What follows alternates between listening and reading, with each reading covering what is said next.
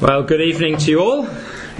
It's great to be here this evening. Thank you very much for uh, coming along to sing God's praises and to read and listen to His Word. Now, we've got a rather long section for us tonight, so we're not going to read all the verses at the start. In fact, we're not going to read all the verses anyway. But we'll just read a selection of God's Word at this present time. So let's read uh, from Exodus chapter five, and starting at verse one, read a little bit out of each chapter. So Exodus chapter five, verse one. Afterwards, Moses and Aaron went and said to Pharaoh, "Thus says the Lord, the God of Israel, let my people go, that they may hold a feast to me in the wilderness." But Pharaoh said, "Who is the Lord, that I should obey his voice and let Israel go? I do not know the Lord, and moreover I will not let Israel go." Then they said, "The God of the Hebrews has met with us. Please, let us go a three-day journey into the wilderness, that we may sacrifice to the Lord our God, lest he fall upon us with pestilence or with the sword." But the king of Egypt said to them, "Moses and Aaron, why do you take the people away from their work? Get back to your burdens." And Pharaoh said, "Behold, the people of the land are now many, and you make them rest from their burdens." The same day Pharaoh commanded the taskmasters of the people and their foremen, "You shall no longer give the people straw to make bricks, as in the past. Let them go and gather straw for themselves. But the number of bricks that they have made in the past you shall imp- impose on them. You shall by no means reduce it, for they are idle." Therefore they cry out, "Let us go and offer sacrifice to our God. Let heavier work be laid on the men, that they may labour at it and pay no regard to lying words." Now let's move on into chapter six and in verse two. God spoke to Moses and said to him, "I am the Lord. I appeared to Abraham, to Isaac, and to Jacob as God Almighty. But by my name, the Lord, I did not make myself known to them. I also established my covenant with them to give them the land of Canaan, the land in which they lived as sojourners. Moreover, I have heard the groaning of the people of Israel, whom the Egyptians hold as slaves, and I have remembered my covenant. Say therefore to the people of Israel, I am the Lord, and I will bring you out from under the burdens of the Egyptians, and I will deliver you from slavery to them, and I will redeem you with an outstretched arm and with great acts of judgment. I will take you to be my people. I will be your God, and you shall know that I am the Lord your God, who has brought you out from under the burdens of the Egyptians." Let's move then, if we can, to chapter seven. And the Lord said to Moses, "See, I have made you like God to Pharaoh, and your brother Aaron shall be your prophet.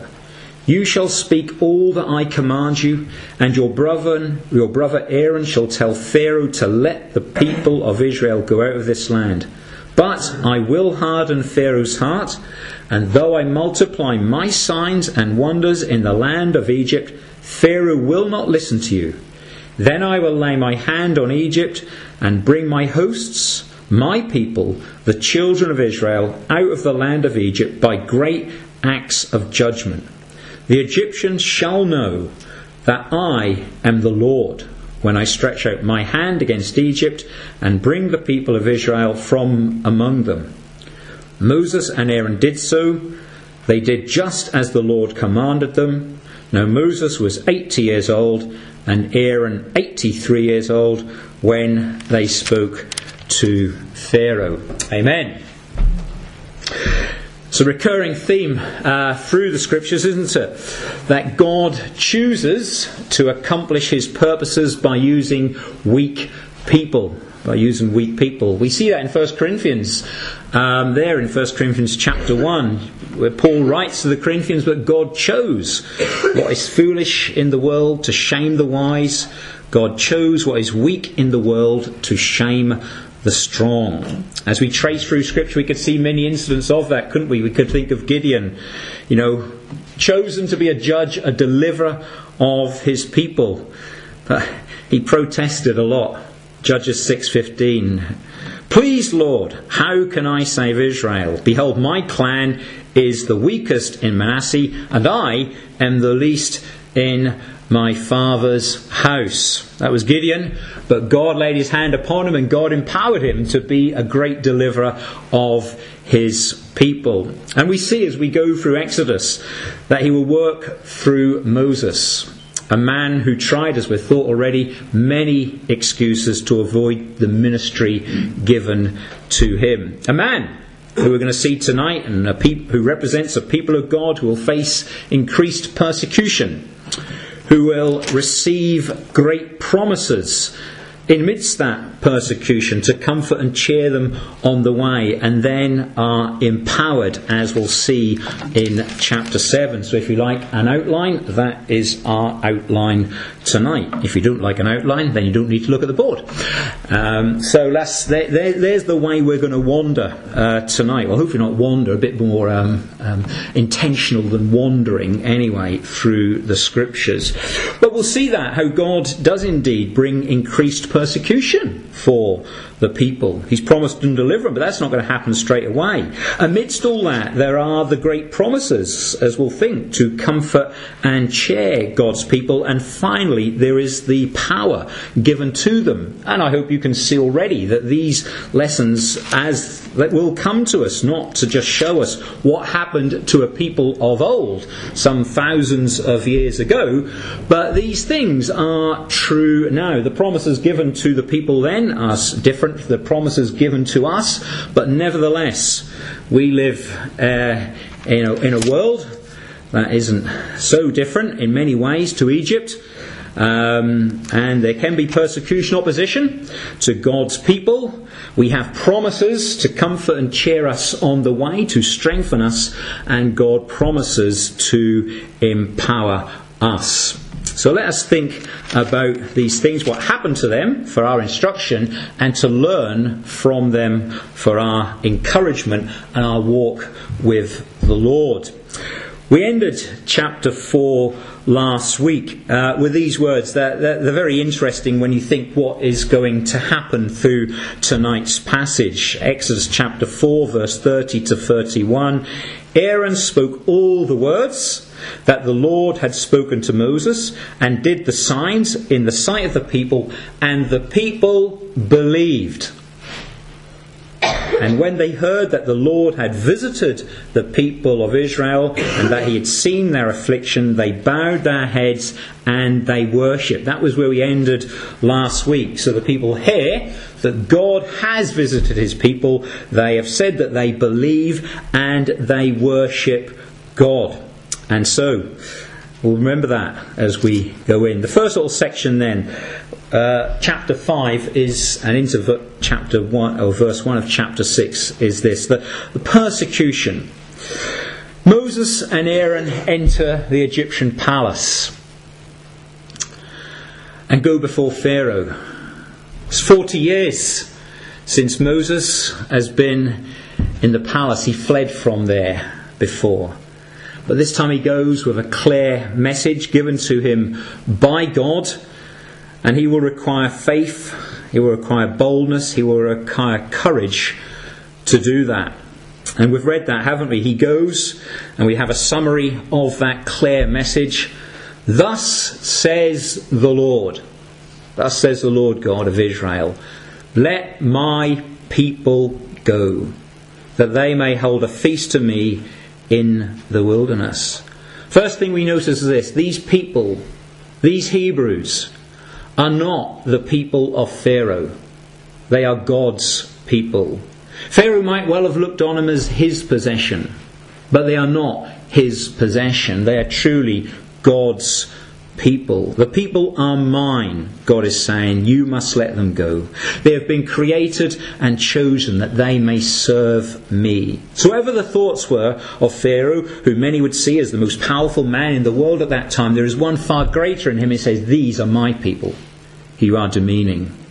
And secondly, we know as well that the Lord God desires his people to bring acceptable worship to him.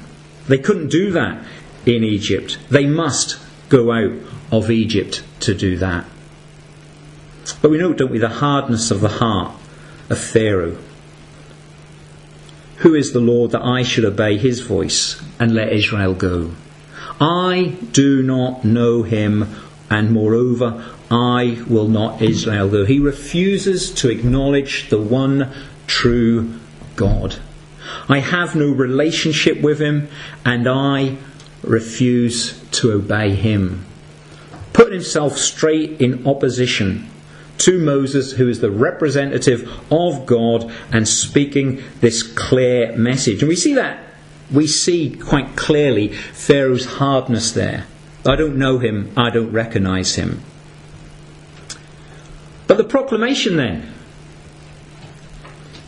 does that result in immediate deliverance? Because God has said he's going to deliver his people. That's been told to Moses already. He will deliver them. And Moses went before Pharaoh and gave it. So if we were new to this, we might think, well, God delivered them. They walked out of Egypt that day. Or close to it, but not so. No, the proclamation results not in immediate deliverance, but more persecution.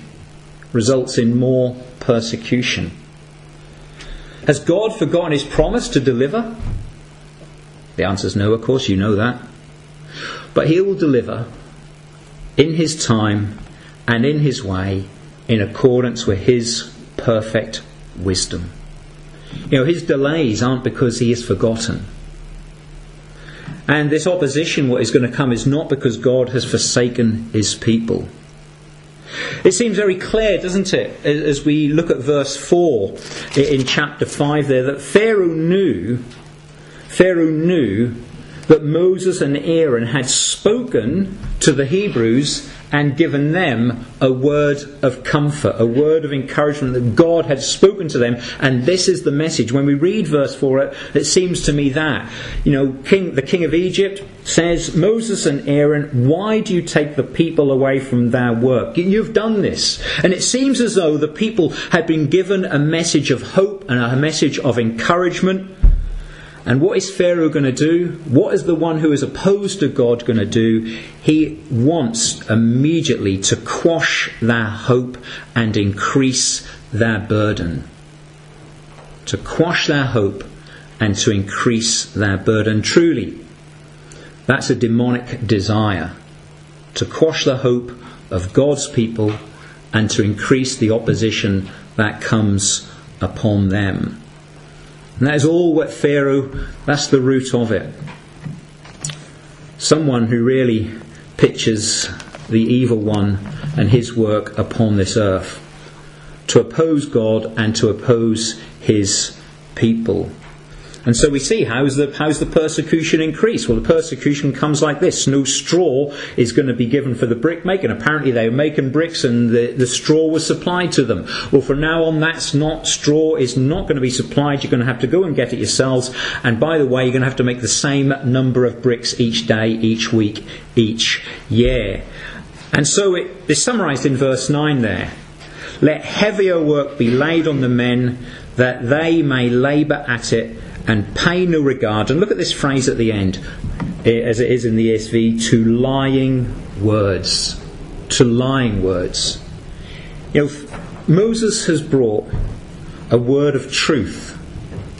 And he has brought a word of truth to the people of God. He has brought a word of truth to Pharaoh. But the total opposition to that is it is seen as a total lie and a fabrication.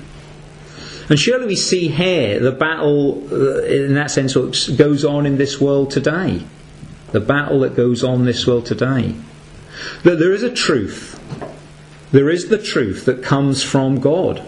And we have the truth in his word. But it is opposed. and it is seen as a lie and a fabrication and a fable. And it's interesting, as we'll see, when the, when the word is proclaimed and it is resisted, then the persecution, the opposition increases. You know, Pharaoh has refused to receive it as a message from God.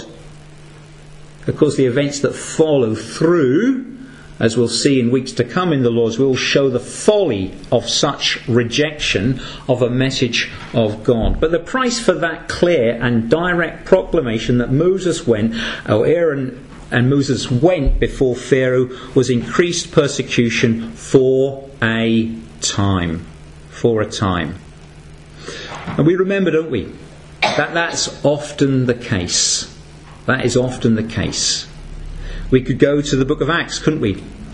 Many examples there. Peter and John go and they speak to the people around the temple courts. And what happens? Well, the priests and the captain of the temple, the Sadducees, came upon them greatly annoyed because they were teaching the people and proclaiming in Jesus the resurrection from the dead, and they were arrested.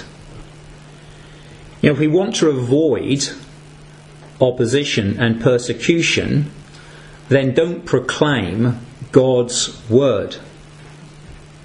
But we don't, we're not called for that. We are called to proclaim God's word. And we really then shouldn't be surprised when opposition comes to God's word, when the complete whole counsel of God is declared. We shouldn't, we shouldn't be surprised at that. The church is called to display and uphold God's word. That is our function in society, a function in this world. Paul wrote to Timothy that the church is to be a pillar and a buttress of the truth. So we must proclaim it and we must show its power for holy living. We can't dilute it, distort it, or disguise it.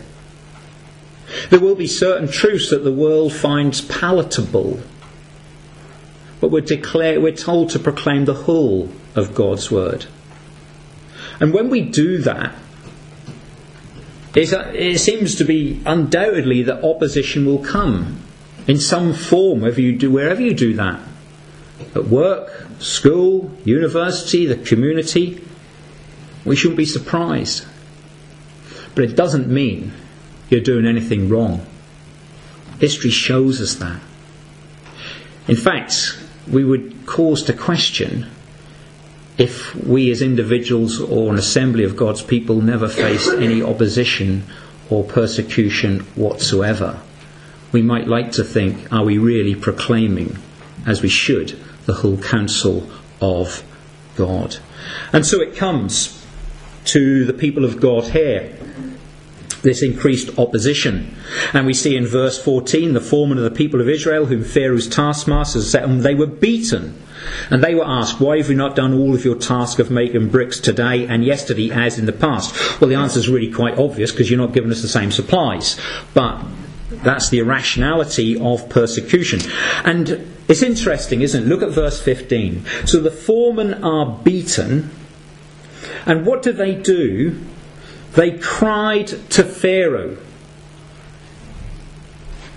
What should they have done? Well, that might be something you could do second, third, or fourth, perhaps. But firstly, surely it's a cry to the Lord, is it not? That's what we see in Exodus chapter two, verse twenty-three.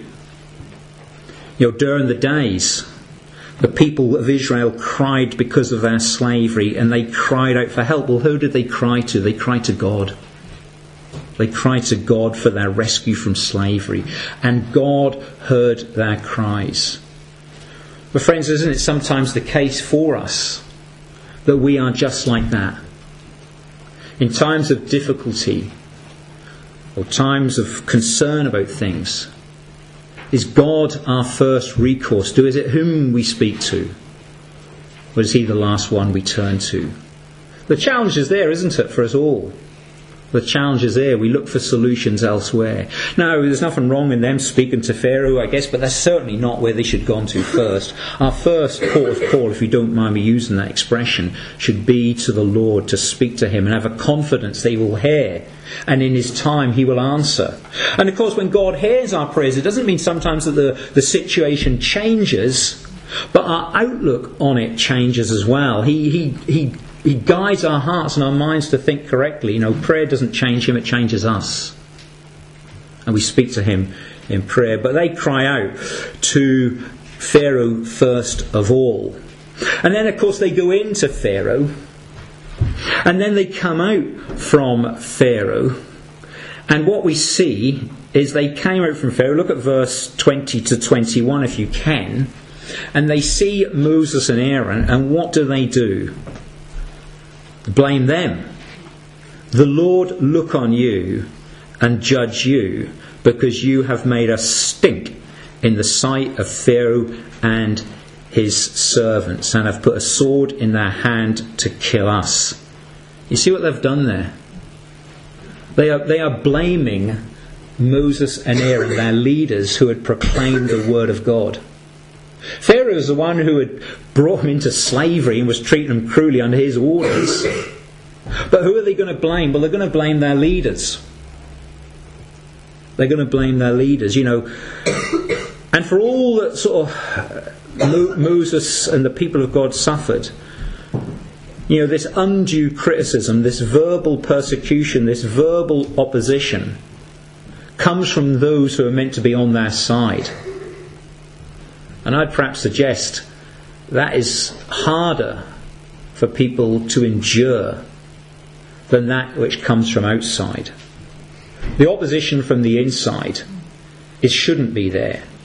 The opposition from the outside is to be expected, anticipated, surprised almost if it doesn't come. But when it comes from those whom you are leading, or, or whoever it might be, then that is a tough one to take. You know, we see, we'll, we'll see, you'll see that Moses experiences this a lot, a lot. Moses experiences a lot. The people complain against their leadership because times are hard and times don't go as they think they should do. Now, sadly, as we close in verse in chapter five, Moses does speak with really what it's called irreverent words to to the Lord. You know, the times were hard. Persecution had come from without and within. And Moses, you know, he too, he's not perfect. He needs to be reminded. You know, wait for the Lord, as the Psalm twenty-seven says. Be strong and let your heart take courage. Wait for him in his time, in his ways, with his wisdom. He will not forsake his people. He will accomplish that which he has promised to do. But his delays don't mean he's forgotten any of his people. But what we see, God in his abundant grace, as we close this little section there, speaks in abundant grace and mercy to Moses in verse one of chapter six. You will see what I shall do, for with a strong hand Pharaoh, he will drive them out, and with a strong hand he will drive them out of his land. And so Moses is given that word, and as we go into our next section, we see that God gives great promises to his people. God gives great promises to his people. Some of the promises we'll see are true for us today, and some are, uh, in some ways like that as well. We always need to discern in Scripture, to be careful. You know, every promise in the Bible is not for us. Okay, every private promise in the Bible is not for us. We need to understand who it's to and then how it is applied to us. I don't know if I told you this one before, but I remember going round the doors once here, and a lady on the door, she I just got talking, I can't remember how we got into this, but she said, oh, I think every promise in the Bible is for me. I, I said, do you now? And I said, well, God said to Sarah, this time next year you'll have a child. She said, ah, oh, that's probably not for me. She laughed and realised, yeah, that's true, not every promise is. But two things we're going to illustrate in this section.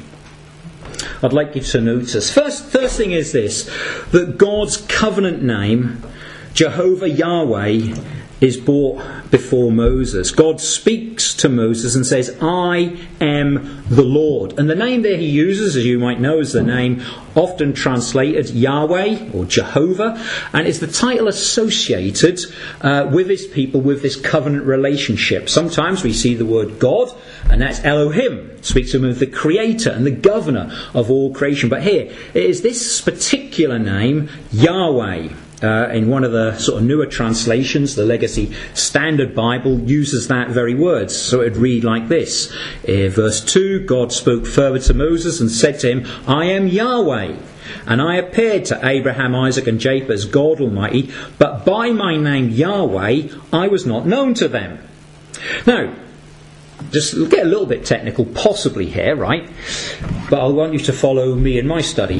Because I read that, and I thought, am I not reading my Bible correctly? Because I'm really confident that that name was given to Abraham, Isaac and Jacob. You know, the name Yahweh, Jehovah, was given to them.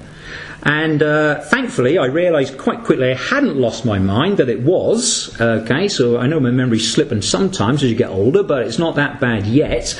And that had been given. And then I read here that God says, I did not make myself known to them by that name. So what's he saying then? What's he saying? So because I read my Bible, as I'm sure you do, and you're, you're piqued, don't you? Your curiosity. Well, so I struggled and struggled, and then I thought, I'll see what Mister A W Pink says, and he gave a good answer. So there we go. And what I'm going to share to you, I, I'm indebted to him. And he, he writes this, as we said, God had entered into a covenant with Abraham, Isaac, and Jacob.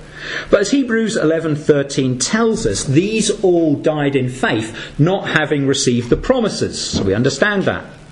But now the time had come when the Lord would fulfill his covenant promises, and Israel would witness his faithfulness, the power and the deliverance which his covenant name implied. God was about to re- reveal himself as the faithful keeper of his word, and as such the descendants of the patriarchs, the descendants of the patriarchs, so those in Egypt, Moses, would know him in a way their fathers had not. So if you like, it's a relation, a fuller understanding of that, that the promises God had given to them, they didn't see them, Abraham, Isaac and Jacob, but now Moses and those from him would see them, and that sort of satisfied me. I uh, hope it satisfies you. If not, you can tell me afterwards.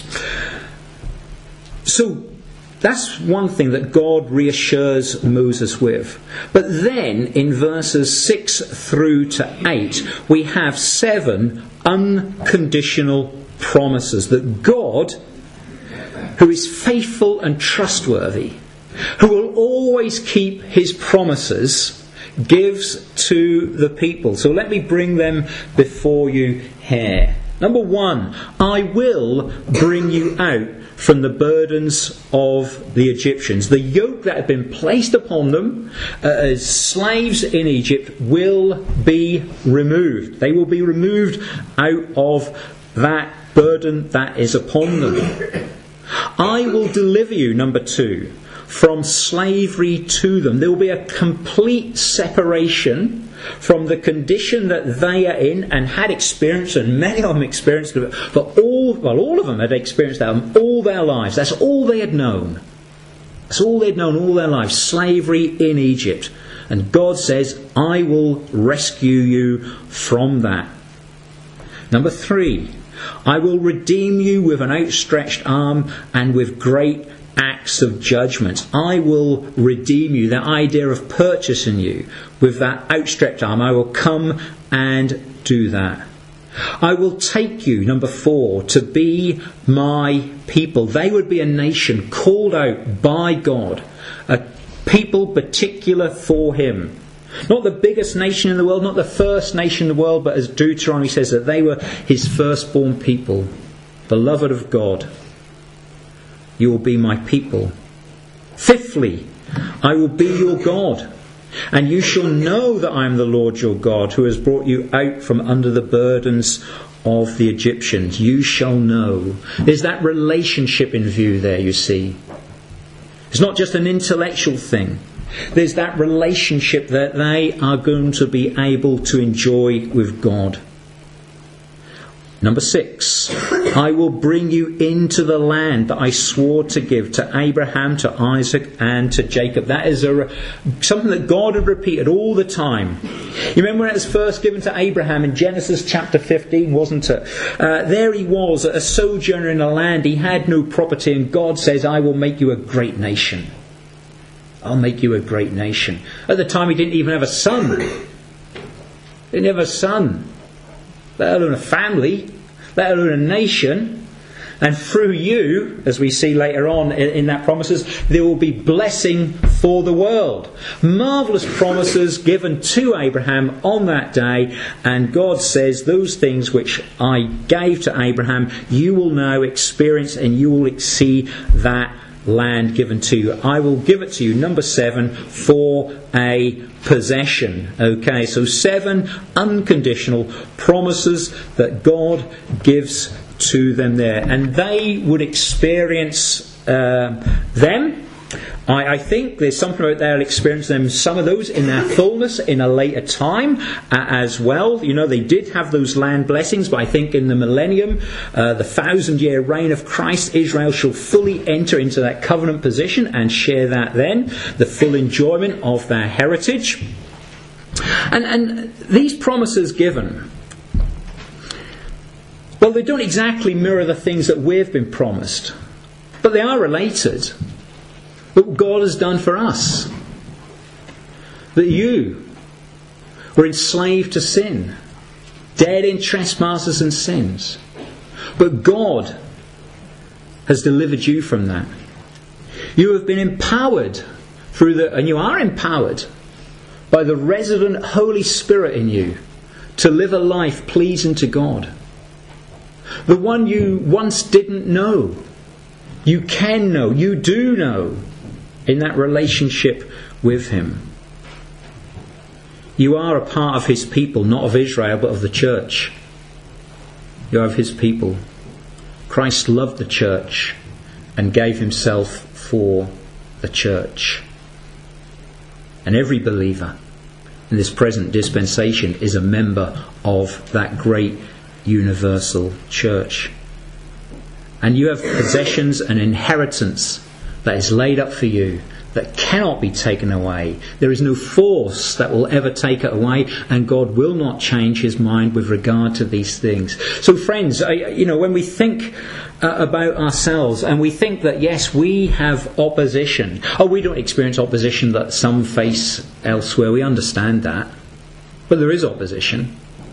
And there'll probably be increasing, I'm not a prophet in that sense, but I, I think there's going to be increasing opposition in, in this country. You see the tide moving, don't you? You see it moving rapidly of that. But in those times, there are promises to cheer us on the way, to give us comfort, to give us strength, that we might live how God wants us to live.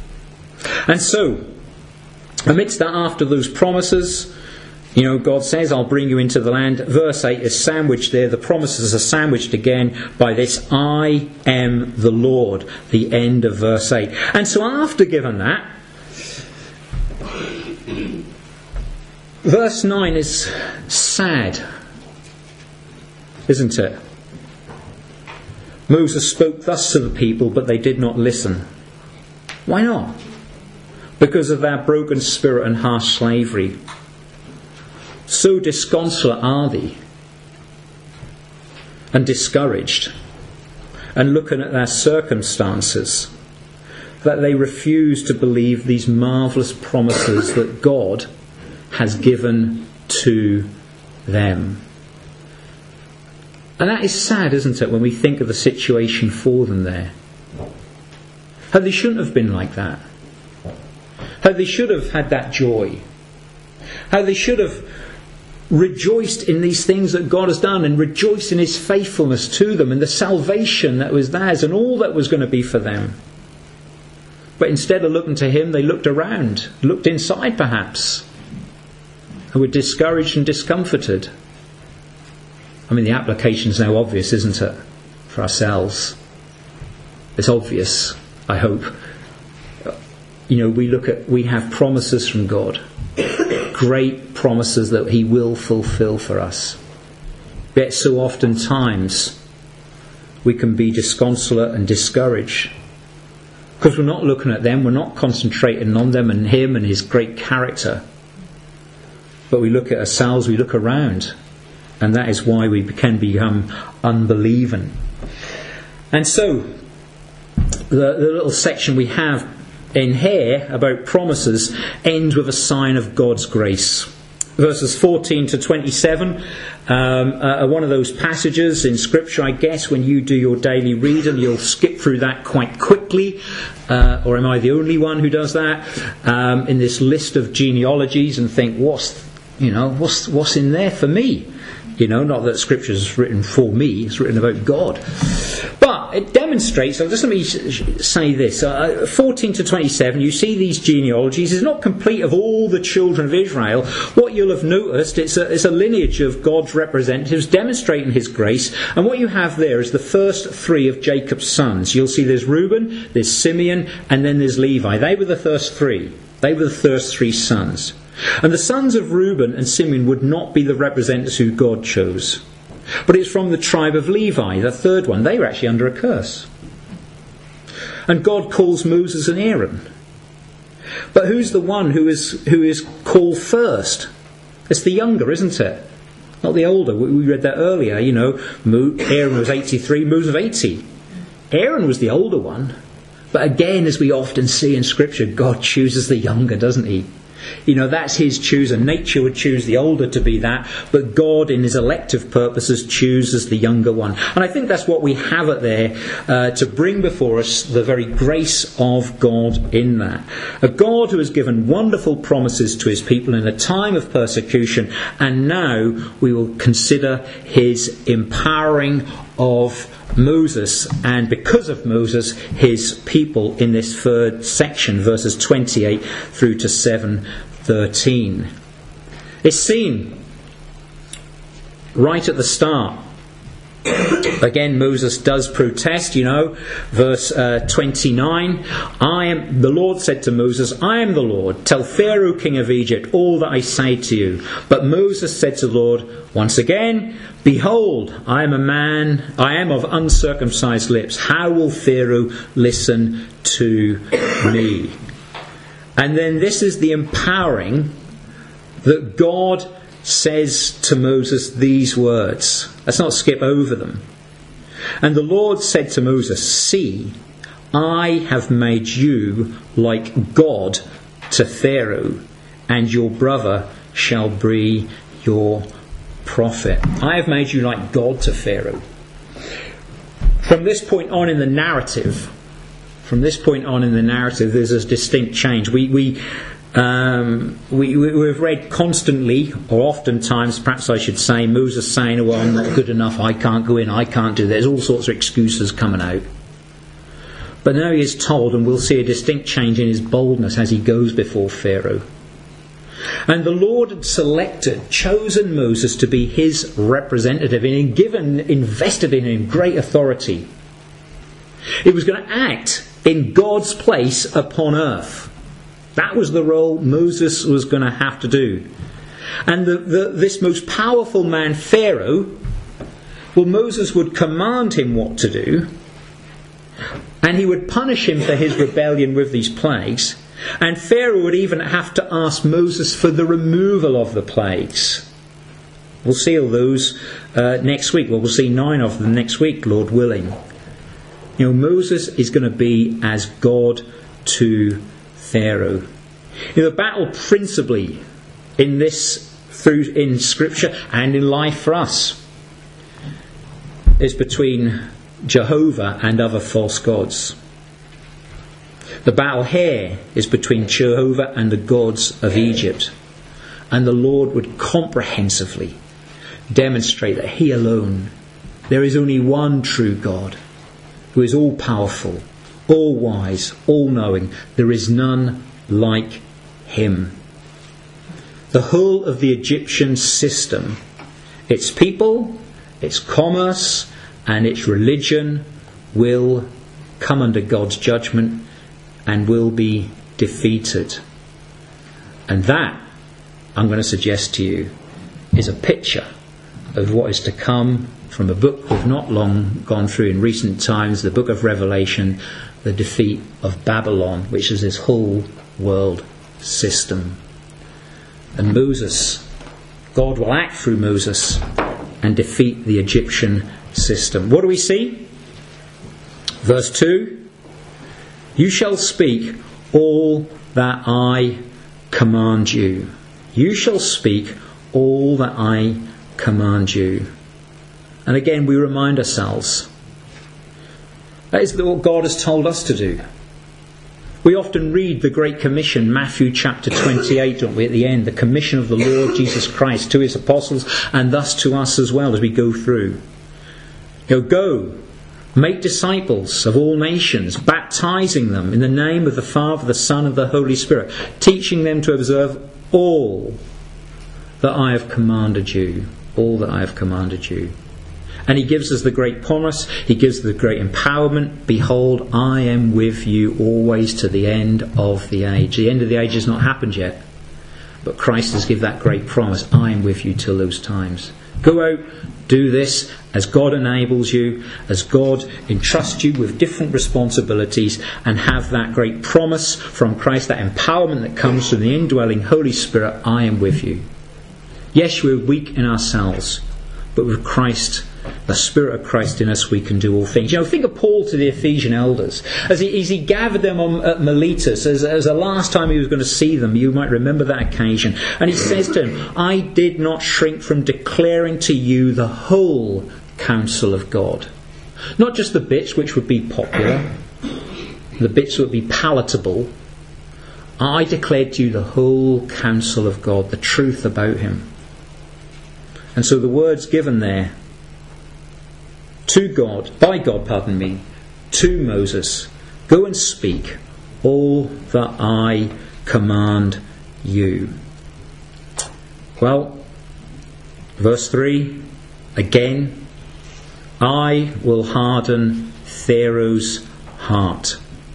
You know, the book of Romans gives us a good commentary on this. Romans chapter nine, verse seventeen to eighteen. Uh, quote, you know, quoting from these passages in Scripture. The Scripture says to Pharaoh, for this very purpose I have raised you up. Why was Pharaoh raised up? That I might show, God says this, that I might show my power in you and that my name might be proclaimed in all the earth. You know, God raised Pharaoh up for a purpose. And as Romans goes on, so then, he has mercy on whomever he wills, and he hardens whomever he wills.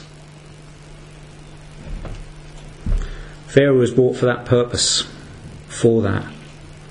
Well, we see the hardness of Pharaoh's heart,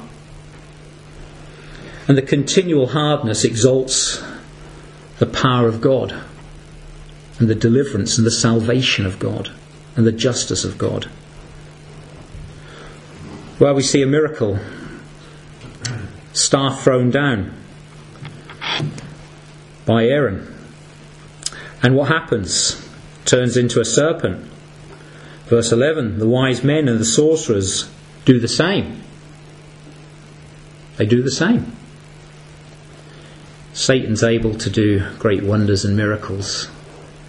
Every miracle that is seen is not done through those who are godly. He can perform all sorts of counterfeit miracles, signs and wonders. However, what do we see?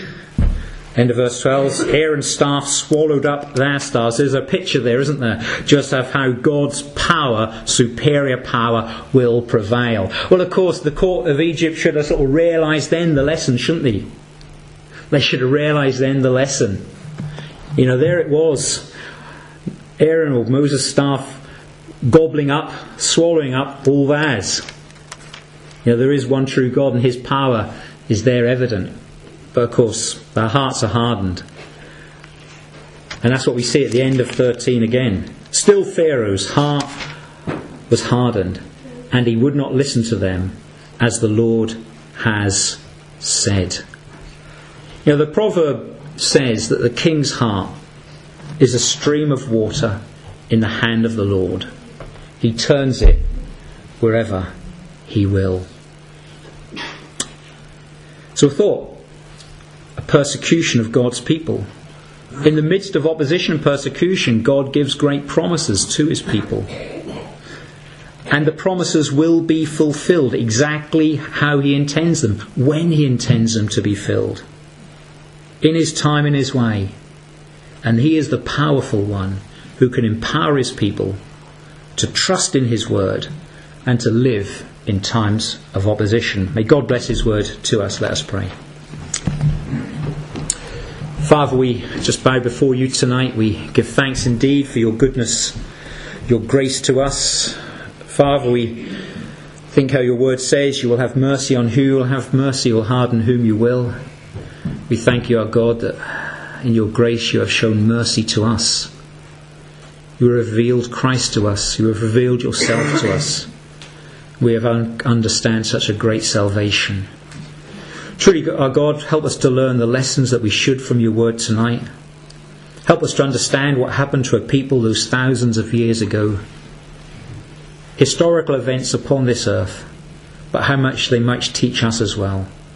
So, God, we just pray that you would continue by your, the power of the Holy Spirit to speak to us all here tonight, for we ask it in Jesus' name. Amen.